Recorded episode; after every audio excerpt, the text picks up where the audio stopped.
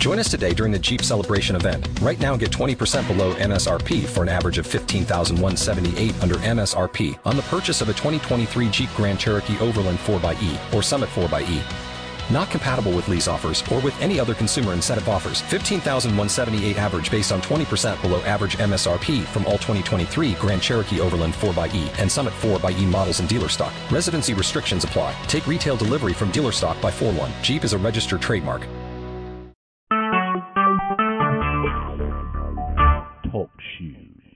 Recorded live. From Coolidge, Arizona on January the 24th, 2013. If you have questions about where we have been in chapter 1, when we finish chapter 1, we will take time to address those questions uh, if they're relevant to where we have been, not to where we are going. To do so, go to the website or simply send an email to coolidgecc.org. CoolidgeCC.org. Oh, coolidgecc at coolidgecc.org. coolidgecc at coolidgecc.org. Any questions uh, sent in that email to that email address uh, if it's relevant to where we have been, uh, we will um, deal with it between chapters 1 and 2.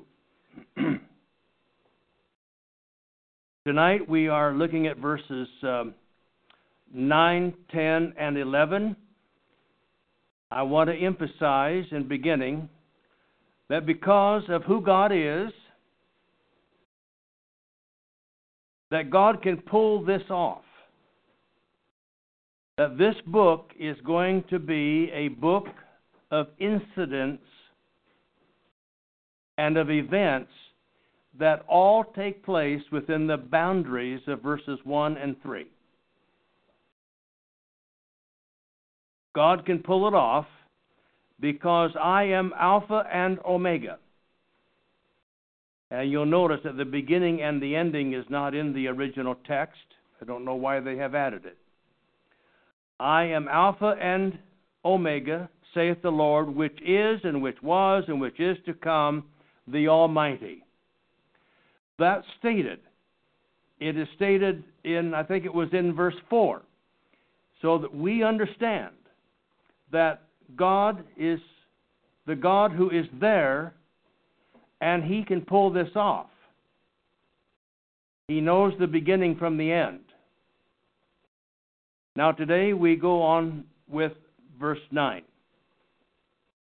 Verse 9 reads, I, John, who am also your brother and, companion, uh, and companion in tribulation, and in the kingdom and presence of Jesus Christ, was in the isle that is called Patmos, for the Word of God and for the testimony of Jesus.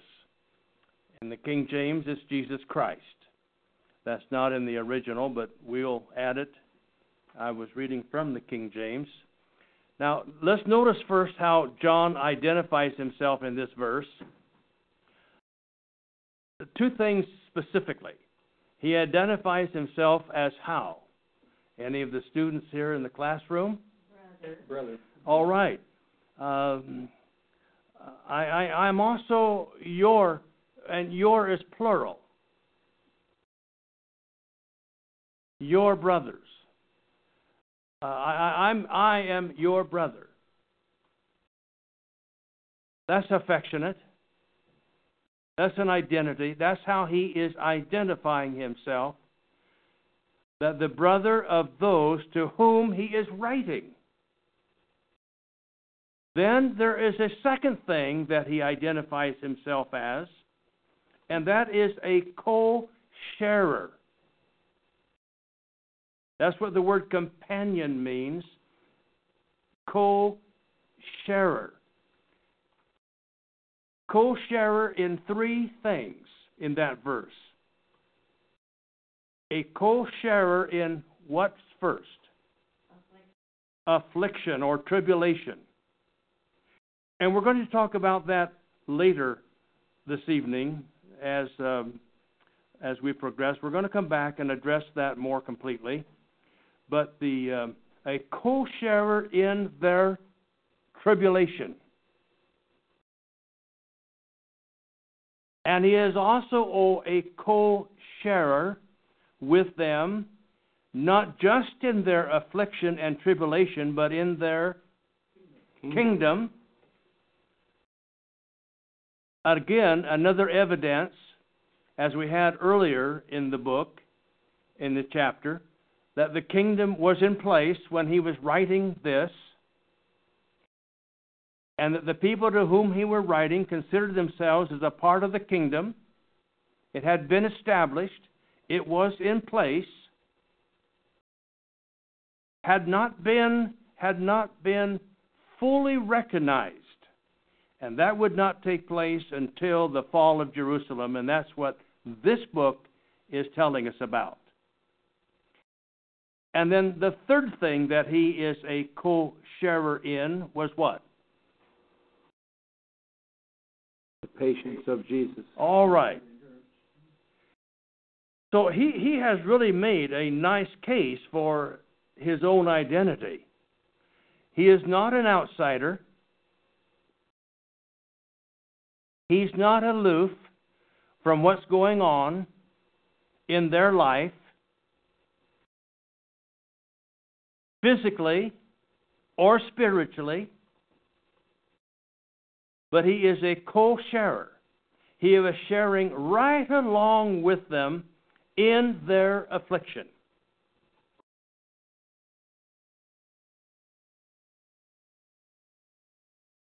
He understands the issue. And a co sharer in the kingdom. A kingdom of priests. That's whom he's addressing. And the loyalty and uh, the tenacity of staying put in Jesus.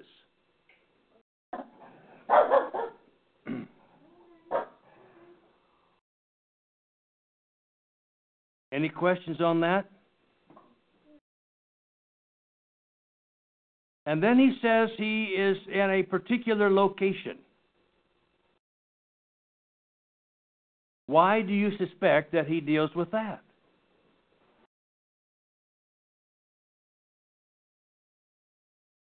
Wants them to know where he is when he's writing this? Yeah. That he's in exile? That he is in exile. Kind of rounds out his uh, personal circumstance at the moment. And that's what that's what gives him the right to say, I am a co-sharer in your whom? What?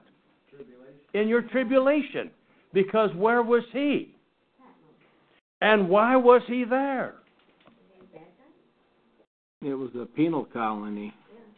It says two reasons why, or three reasons, or two reasons why. And I think you, you've mentioned it. One was on account of what? The Word of God. All right, on account of the Word and on account of the testimony of Jesus Christ. Which upset some people. That was not a popular theme if you deal with it uh, in such a way that it has an effect on them. So that's why he can say, I am a co sharer. I'm not just mouthing here a bunch of words.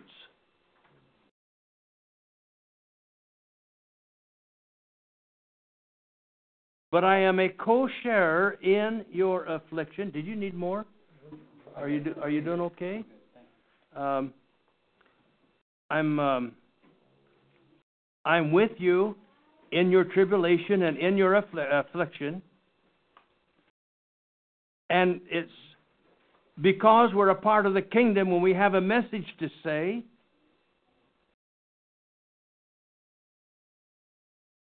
But we are being held loyal and faithful in Jesus. What a picture. It covers the whole spectrum. The problem, why they have the problem, but what it is that keeps them on track.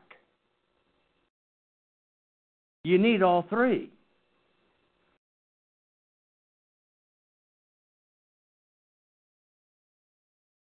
Any questions in verse 9?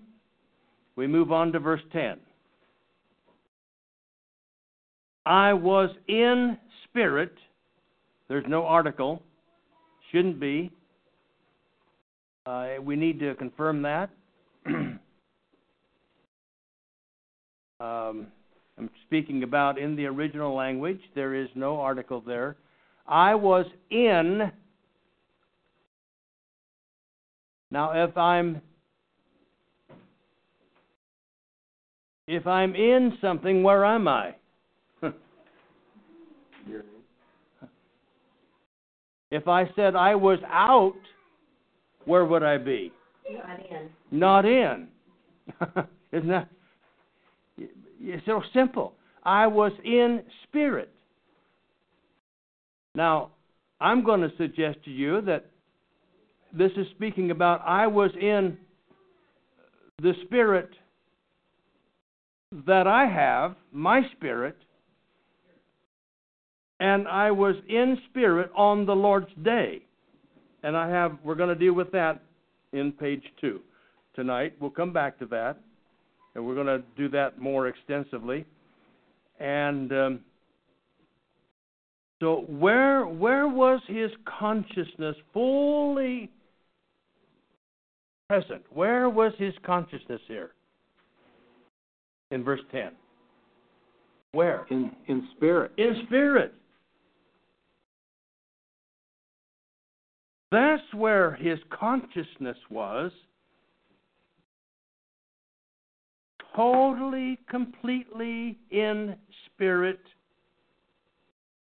And so when he is in spirit, where can God meet him? In where he is. He was in spirit. And so where is it that God can find old John? Well, where he is. And where is he? He says, I'm in spirit.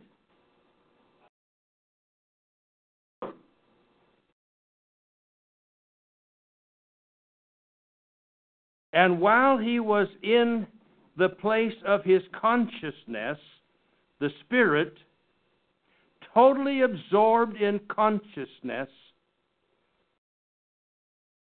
Now, there's a rare,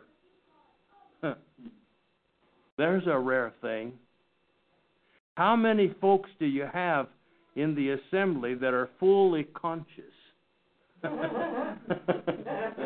I mean, they're really tuned in, fully in spirit. Well, you know, you wouldn't expect the kids to be in to, to have a protracted period of time, would you? You know, the attention span is what a couple hours with a little kid. Oh, yeah, right.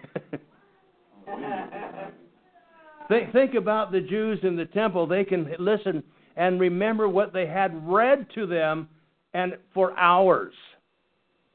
And walk out and remember what it was that had been read. Have we lost something in this generation? If I have something read to me, I can't remember it as they're reading it.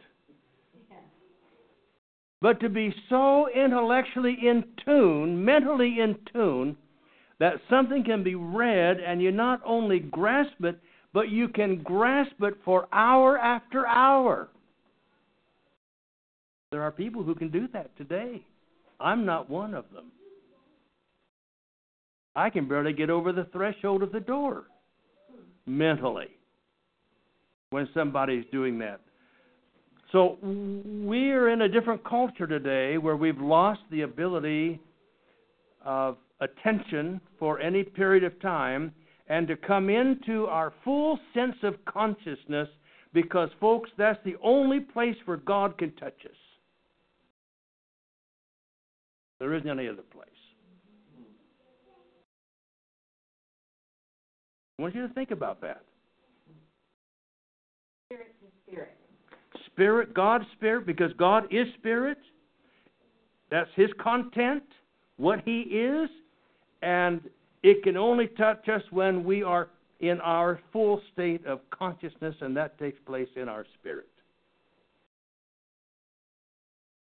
Said to the woman at the well about there will come a time when John 4. John 4 men will worship in truth and spirit. That's right. That's pretty clear. It's pretty clear, isn't it?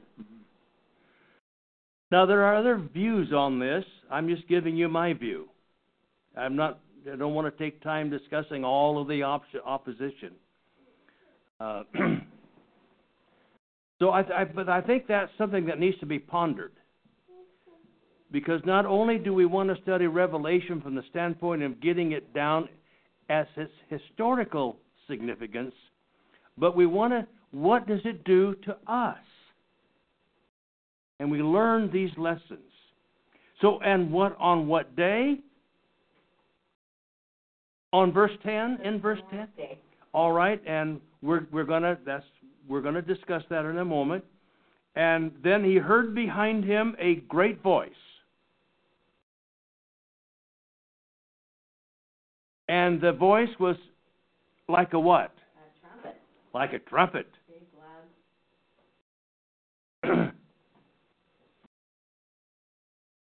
Let's um, let's read a couple of. Uh, oh, we're gonna we're gonna get to those verses after a while. Well, no need to do be redundant here. So he's go, he heard behind him a great voice.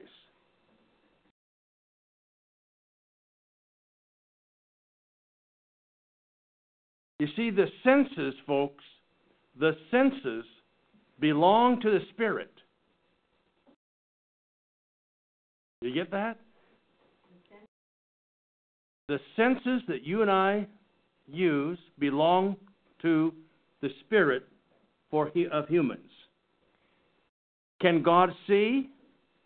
Says God can see. Does he have eyes?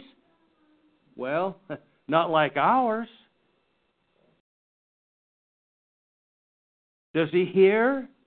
God, yeah, a spirit can hear without ears. It can see without eyes. It can feel without fingers. You know, Matthew says that the finger of God did this and this, and Luke says the Spirit of God did this and this, and they're identical context. Well, God really doesn't have a finger, but it's the tool that He uses to get done what He wants. So the senses of all of our senses belong to our spirit, and when we die, all of our senses go with us. We can still feel joy, pain. We can see the Lord. We can hear the praise. We can smell the incense of the golden candles. We are totally aware and conscious of our presence in heaven because all of our senses go with us. We don't lose them. And that's what differs is different between man and animal. And that ought to make the difference in how you live your life.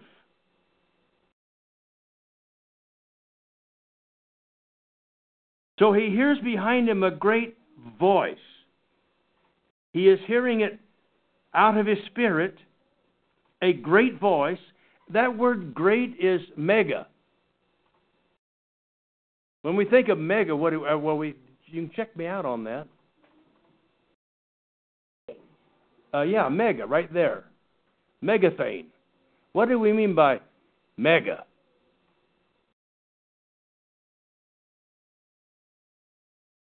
Yeah, and so it's it's a descriptive to size of the voice, a booming voice.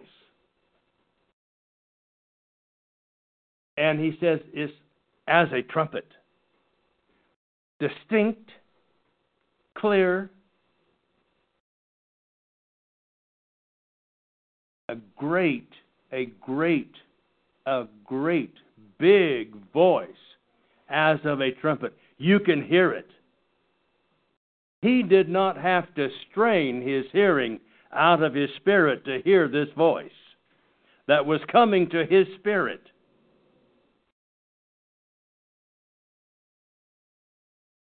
Now, what this voice was saying in verse 11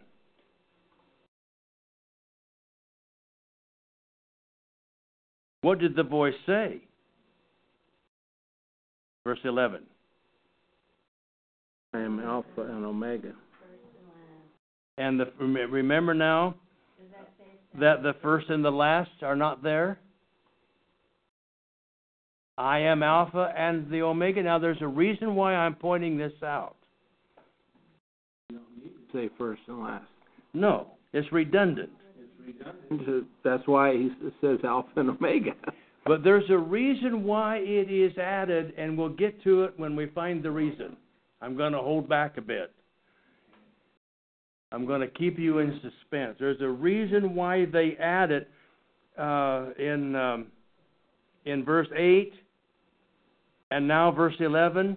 They've added that little phrase. It's not in the original. You can put it to the test. It's not there. Is Alpha and Omega there? But Alpha and Omega is there. But there's a reason why Alpha and Omega are there, and first and last, uh, uh, beginning and the end, are not there. And they've put them in there because there's something that's coming up down the line. I don't see it in verse 11? It's not there in verse 11, I don't see it? it in verse 11. Uh-uh. Well, mine says in King James, I am Alpha and Omega, the first and the last. In the Greek? In the- No, no, in the English. Oh, I was talking about Greek. We were talking Oh, about Greek. Yeah. oh, it's not in the Greek. No, that's the po- that. Thank you, but that's the point. It is not in the Greek. I am Alpha and Omega, first and last, not in the Greek. No, the first and the last are not in the Greek. Neither is Alpha and Omega. Oh, in and in the okay, and and the uh, Alpha and the Omega is not in the Greek here either in this verse. That's right. So none of that in the Gr- what's that? But it is in verse But it is up here. But they've dropped it, and so I was just going by the Greek text. The Alpha and the Omega is in this Greek text, but the beginning and the ending is not.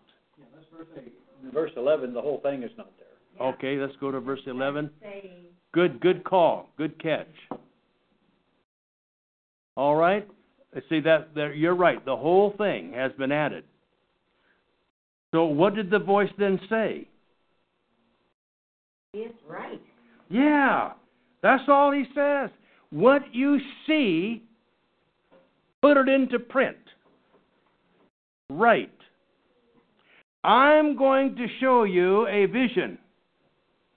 You take the vision and you use your pen and you write it out. Now that's a task. I don't know where he learned his penmanship. But he was able to take what he saw in his spirit and make his hands write and put it in a book. And uh, and so what thou seest, write in a book.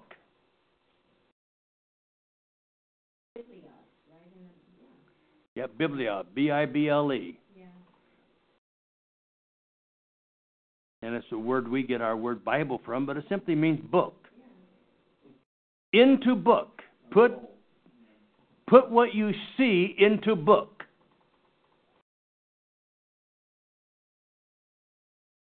And now where is it to be sent? All right. And uh, we can see those Ephesus, Smyrna, Pergamos, Thyatira, Sardis, Philadelphia, and unto Laodicea. Each church is named that was to receive a copy of this book. Now, whether there was one book sent and it was passed around, we don't know that. Or whether he made copies of it and sent it to each church individually, don't know that. But each church is named that was to receive a copy. Whether once at a time, or, you know, one at a time, or whatever, I don't know. And it was sent to the churches who are in Asia, the seven that are in Asia, because what happened to Colossae? What happened to Colossae? It should be there. Earthquake. It got shook to death. All right, it got shook up. Yeah. Oh yeah, it's gone.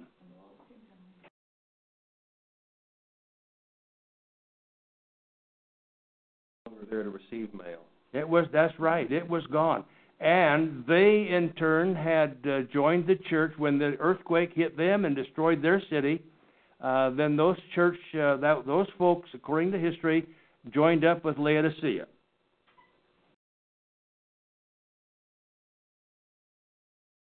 And it was sent to Asia while John was still in Patmos.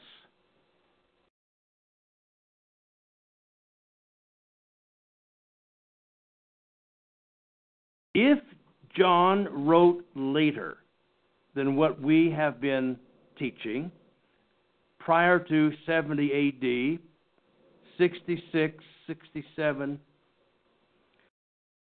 then he wrote history, not prophecy. Because it is clear in Revelation, and we'll get to these points as we go along, that he is writing about the movement of uh, Vespasian, the gathering of two myriads of men on the Euphrates River, the scattering of the Jews into all the nations, the destruction of the temple. I'm at the top of the page one. Uh, when the Lord would gather the nations against Israel, the kingdom fully developed in reign of Domitian. You see, if he was writing at a later date, he was not writing prophecy. He was writing history. And he's no longer a prophet, he's a historian. Yeah. He would just recording history. And that's and so why did he have to have a vision to record history? Why was it soon to come if it was already history? That's right. So you see how it all kind of adds up every week. We get a new additional argument. Now let's go to page two. We have to move right along. We ask the question, and uh, that's the context. Now we look at a couple of points. And verse 10 says, I was in the Spirit on the Lord's day. Is the Lord is the day of the Lord significant? Literally it says did I hear a comment? Uh, in literally, it is in spirit in the imperial day. That's the literal translation. That's Dave's translation. So God meets John where John is, and that's where In spirit. in a spirit. And I'm going to suggest in Revelation 1:10 that it cannot refer to the first day of the week, but to the period elsewhere called the day of the Lord. The day of the Lord had a fixed and a definite meaning in the early apostolic churches. And let's take time to read these verses. I want to clarify that that when the first day of the week is never used, it is never called the day of the Lord anywhere in the New Testament. But how many of you, be honest, have used Revelation 1:10 to talk about Sunday? Yeah. To talk about the Lord's Day. We talk about the Lord's Day Sunday, the Lord's Day. because we call and yet there is no place in the New Testament where the Sunday or the meeting together is called the Lord's Day. Let me show you where what it does say. Let's go to 1 Corinthians 1 8. We have to just kind of sail here. Lots of English literature uses that phrase as out of a out of just respect, I suppose. I always wondered exactly why they would March nineteenth, seventeen eleven, the day of our Lord, or whatever. You know, that was that was always a sign of respect, I think, of reverency. Well, and there may be different usages, and that's legitimate. Just you know, we we know what the Bible word for bless means, but up your position. I think it does. Yeah. Yeah. So now notice here, who who shall also, I mean, what we're looking at here, are where the day of the Lord is found. Who shall also confirm you unto the end. The end of what? We all know by now that Corinthians is addressing the people there prior to the fall of Jerusalem and the end of the Mosaic law, who shall also confirm you unto the end, that you may be blameless in what? The, the day when the Lord stands on Mount Olivet in judgment of the Jews. They all understood that. But you see, that's not the day of our Lord is not Sunday.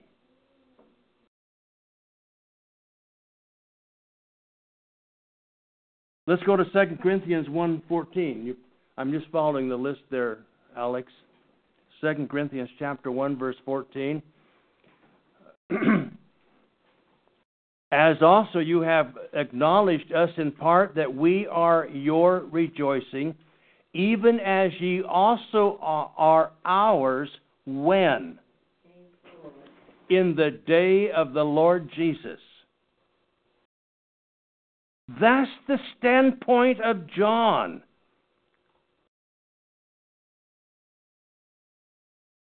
Let's go to Second Thessalonians 2 and verse 2.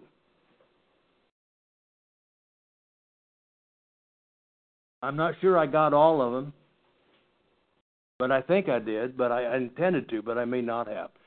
That you be not soon shaken in mind or be troubled, neither by spirit or neither in spirit, nor I, I, I don't want to correct all that stuff. that you be not soon shaken, nor by word, um, nor by letter as from us, as that the day of Christ is at hand. Now we get it tuned down just, a, I mean, fine tuned just a bit here, as that the day of Christ is at hand. It's just a little ways off. Now, when it comes to the book of Revelation, a few years later, then it is at hand, isn't it? We've read that in verses 1 and 3. All right? So it's not referring to Sunday, it's referring to something that represents when the Lord is fully exonerated. 2 Peter 3:10 But the day of the Lord will come as a thief in the night in which the heavens shall pass away with great noise and the elements that's the law shall melt with fervent heat and the earth also and the works therein shall be all burned up and we, you know, in that chapter we spent several weeks going through itemizing how the flood was not the end of the earth, was not the end of the world, but it says it was. And this and it's right above here, just a few verses up. And uh, here uh, he's giving us the same story using the same symbols to represent the end of the world as it was then under, Ju- uh, under Judaism. Okay? And look at look at see verse six. Uh, he slipped uh, slipped up here. Whereby the world that then was being overflowed with water did what? Perish. Perish. Did it? No. No. No. Because he is he has defined what he's talking about in the first six verses of this chapter. He hasn't changed the reason he goes in and defines his terms, which we've already dealt with in Peter, we're not going to go back there, is so that we will understand what he is saying when he's discussing the fall of Jerusalem and the end of the Mosaic economy. All right. So, in conclusion to that part, part one here on page two, I was in spirit on the Lord's day that uh, on, on the day of the Lord, is going to introduce to him the parousia. You know, that's back there. We've already discussed the coming. And um, that's the standpoint. He is standing there at the vision of the parousia, the presence of Christ in his return. As Jesus said, would happen in the lifetime of those people who were there to whom he was speaking. And we've gone through and read all of the New Testament passages on that subject. So it's the standpoint of John, a fact which is borne out by the contents of the book. Number two, and we're going, uh, we may have to um, be a little bit um, uh, quick here. I think we'll. The third question has to do with the period of tribulation. Now, in Daniel 9, 24 through 27, uh, a couple of years ago, we spent several weeks going through and defining every phrase in this, and of course, that was all in preparation for where we are tonight. Yeah, we all remember that. and you all remember that. Yeah. But let me just read a little bit of it here. 70 weeks, and by the way, I think the, the outline's still out there on those white charts. Uh, 70 weeks are determined upon thy people, upon the holy city, to finish the transgression, and to make an end of sin, to make reconciliation for iniquity, and to bring in everlasting righteousness, and to seal up the vision and prophecy, and prophetic, and to anoint the most holy. 70 weeks. Now, don't go, skip down to verse 26, only because I haven't got time to go through the details here. And after three score and two weeks, the Messiah shall be cut off, but not for himself. The people of the prince shall come and destroy. That's the people of the of uh, Satan. The people of the prince shall come and destroy the city and the sanctuary, and the end thereof shall be with a flood, and unto the end of the war desolations are determined.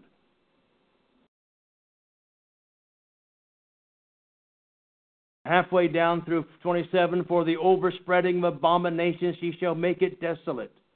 It's going to be the end of the sacrificial system. Will all end at the end at the end of the 70 weeks? All going to come to an end that's what daniel was shown is the same thing that's taking place in revelation and when he talks about tribulation and the affliction he's talking about the same period as what Daniel was prophesying about. In my comment here, 70 prophetic weeks were decreed by Daniel's people and for the holy city. This means that after the 70 weeks, both would be destroyed. After the 70 weeks, they would finish the transgression and the temple would not be standing. That's the summary of the high points of that context that relate to the tribulation that we're talking about in uh, Revelation 1:10. Now, in verse 2, uh, number 2 under, uh, on page 2, was this the same scene that uh, is reported by Zechariah? I believe that it is with that of uh, Daniel, but let's go to the book of uh, Zechariah, chapter 14. Let me read this quickly for you. Behold, a day is coming. Now remember, Zechariah um, was dealing with, he was in the Babylonian captivity and is writing about what's going to happen to Jerusalem after it is restored under Ezra and Nehemiah. You got that? Behold, a day is coming for the Lord when the spoil taken from you will be divided among you, for I will gather all the nations against Israel to battle. That's what we're talking about in Revelation.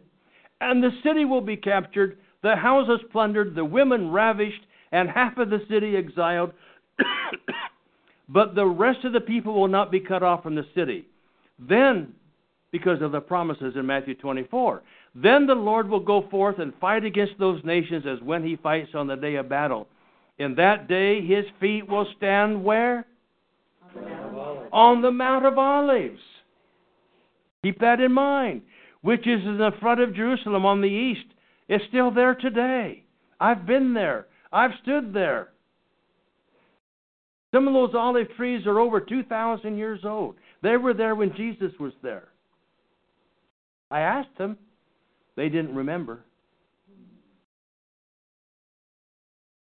Some of those olive trees have a stump that's half as big around as this room. Phenomenal. And the Mount of Olives will be split in its middle from east to west by a very large valley, so that half of the mountain will move toward the north and the other half toward the south. You will flee by the valley of my mountains, for the valley of the mountains will reach will reach to Azel. You, yes, you will flee just as you fled before the earthquake in the days of you, uh, uh, Uzziah, king of Judah. Then the Lord my God will come, and all the holy ones with him. He is talking here about the same thing that Daniel is talking about, same event.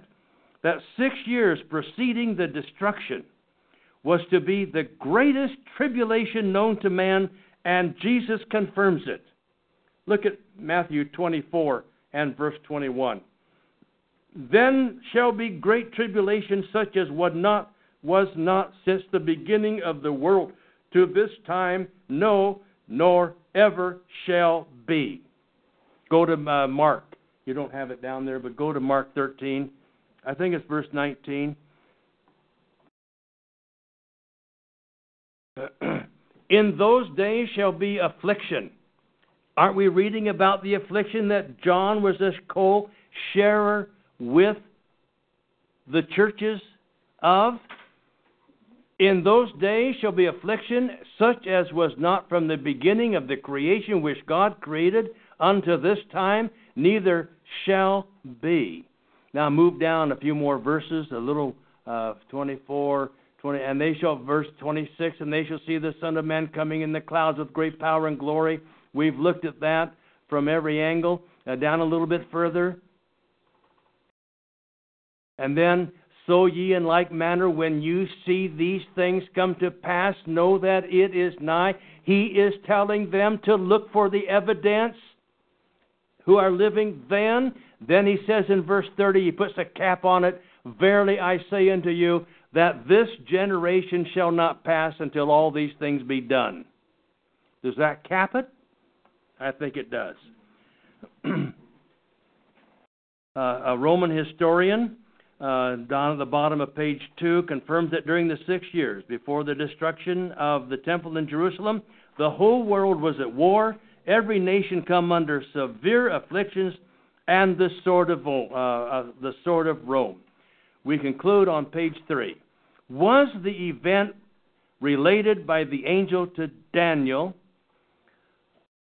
And let's go to Daniel 12. And it looks like I think we'll take time to look at that verse real quick, and then we'll be about done uh, for tonight. In Daniel chapter 12. Now at that time, Michael the great prince who stands guard over the sons of your people will arise, and there will be a time of distress. Notice this there will be a time of distress such as never occurred. Isn't that what Jesus said? And didn't Jesus say it was all going to take place in the lifetime of those who were, who were hearing him say that? Yeah. And there, what? Two of those never have occurred. No. Oh, good point. Good point, Neil. And there will be a time of distress which has never occurred since there was a nation until that since there was a nation until that time, and at that time your people, not everybody, he's limiting it to the people to whom he's writing, everyone who is found written in the book will be rescued. Okay, so we have we have an event related by the angel to Daniel. It's the same event that we read in Daniel 9, the 70 weeks, 24 through 27. It's the same event as Zechariah 14, 1 through 5. And then it's the same event again in summary of Daniel 12, 1. Now, notice verses 6 and 7. the angel qualifies the time of this affliction and tribulation. Notice with me. And one said to the man dressed in linen, who was above the water of the river, How long will it be until the end of these wonders? I heard the man dressed in linen who was above the waters of the river as he raised his right hand and his left toward heaven and swore by him who lives forever that it would be for a time, times and half a time. And as soon as they finish shattering the power of the holy people, all these things will be completed. Now, people who take the times and times and half the times and project it in the future are missing the whole point. And we're going to take, we have a lesson coming on that. We're not going to deal with that tonight. But remember that he is saying that's going to be finished by the end and the, you know, the, the, the destruction of the temple and of the holy people once and for all. So I believe it becomes evident that Daniel, Ezekiel, and Isaiah are all speaking of the war and tribulation that John and his fellow citizens endured those six years before 70 AD.